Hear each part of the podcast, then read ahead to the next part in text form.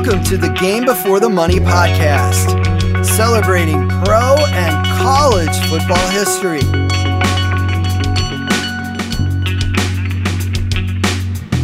This week, a five minutes of football history edition. Looking at the Columbia University football team's role in the Manhattan Project.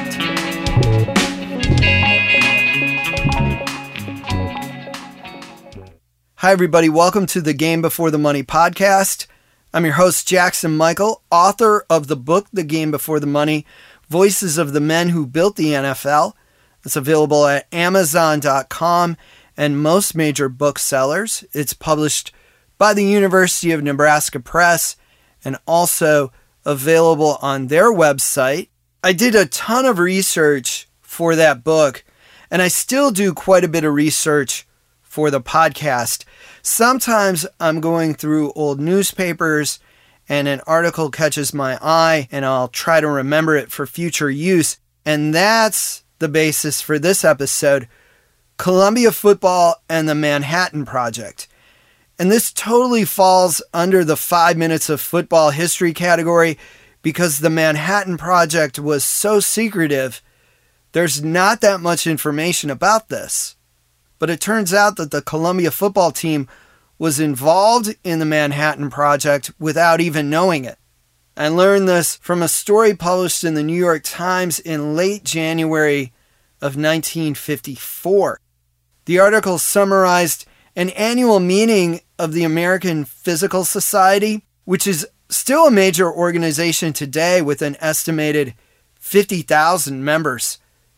The article noted that Enrico Fermi, one of the leading scientists on the Manhattan Project, spoke at the event and revealed for the first time that Columbia's football team actually assisted in building the world's first nuclear reactors without knowing it. Fermi called the team the quote bricklayers of the early models of nuclear reactors. Here's how it happened. The scientists performed a lot of early experiments at Columbia University, and Fermi needed large blocks of graphite and uranium. The blocks weighed between 50 and 100 pounds each, and literally tons of it had to be moved and stacked together. Now, most physicists aren't noted for their imposing size. The few scientists that worked on the project started moving the graphite and canisters of uranium, but were exhausted and caked in graphite after moving. They weren't exactly in a frame of mind to tackle complex quantum physics equations after an hour of that. So the dean of Columbia's physics department came up with the idea of hiring football players to do the work. The players were paid an hourly wage to move the graphite and uranium and properly place them inside the reactors. A 1993 article in the Columbia Spectator quoted Fermi as saying, quote, what a pleasure to direct the work of these husky boys canning uranium and just shoving it in, handling 50 to 100 pounds with the same ease as another person would have handled three or four pounds, unquote just shoving in uranium. Not really the safest thing to be doing. You talk about the physical dangers of football, they pale in comparison to the physical dangers of handling uranium. But of course, this was in 1939, 1940, and 1941. So it was long before people knew about the dangerous effects of radiation. And because of the super top secret nature of the experiments, the players didn't know what they were moving or why they were doing it. In reality, they assisted in building the world's first atomic reactor models used in nuclear chain reaction experiments that eventually led to the atomic bomb. Again, I don't think there really is a lot of public information known about the Columbia football team's role in the Manhattan Project. I just happened to bump into this story while searching for something else and could only find one or two other mentions of it online. How did the Columbia Lions fare on the football field after that extra weightlifting at their part time job?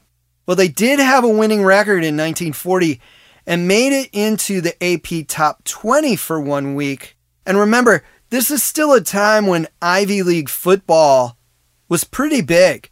Cornell was the top ranked team in the country for several weeks in 1940. And in 1941, Columbia's team featured Paul Governali, who later made All American, won the Maxwell Award, and finished second in Heisman voting. Governali also played for a couple of seasons in the NFL after World War II. He even threw 17 touchdowns one year, and that's pretty good for a 12 game season. And of course, don't forget the great Sid Luckman played at Columbia. His college career ended in 1938, just a year before the Manhattan Project arrived on the university's campus. If you want to learn more about Ivy League football history, we covered that a little bit in the Bert Bell, the Great Commissioner episode of the Game Before the Money podcast. And we will certainly cover more of its history in future episodes of the podcast and at thegamebeforethemoney.com.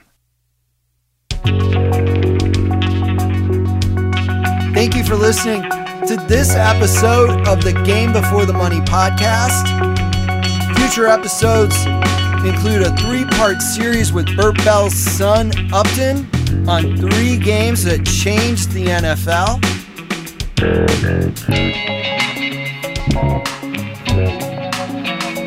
We'll also speak with Packers great Boyd Dowler, as well as John Lobon, one of the members of the Syracuse Eight. Sure to subscribe to the Game Before the Money podcast on your favorite podcast listening app. You can also listen at thegamebeforethemoney.com.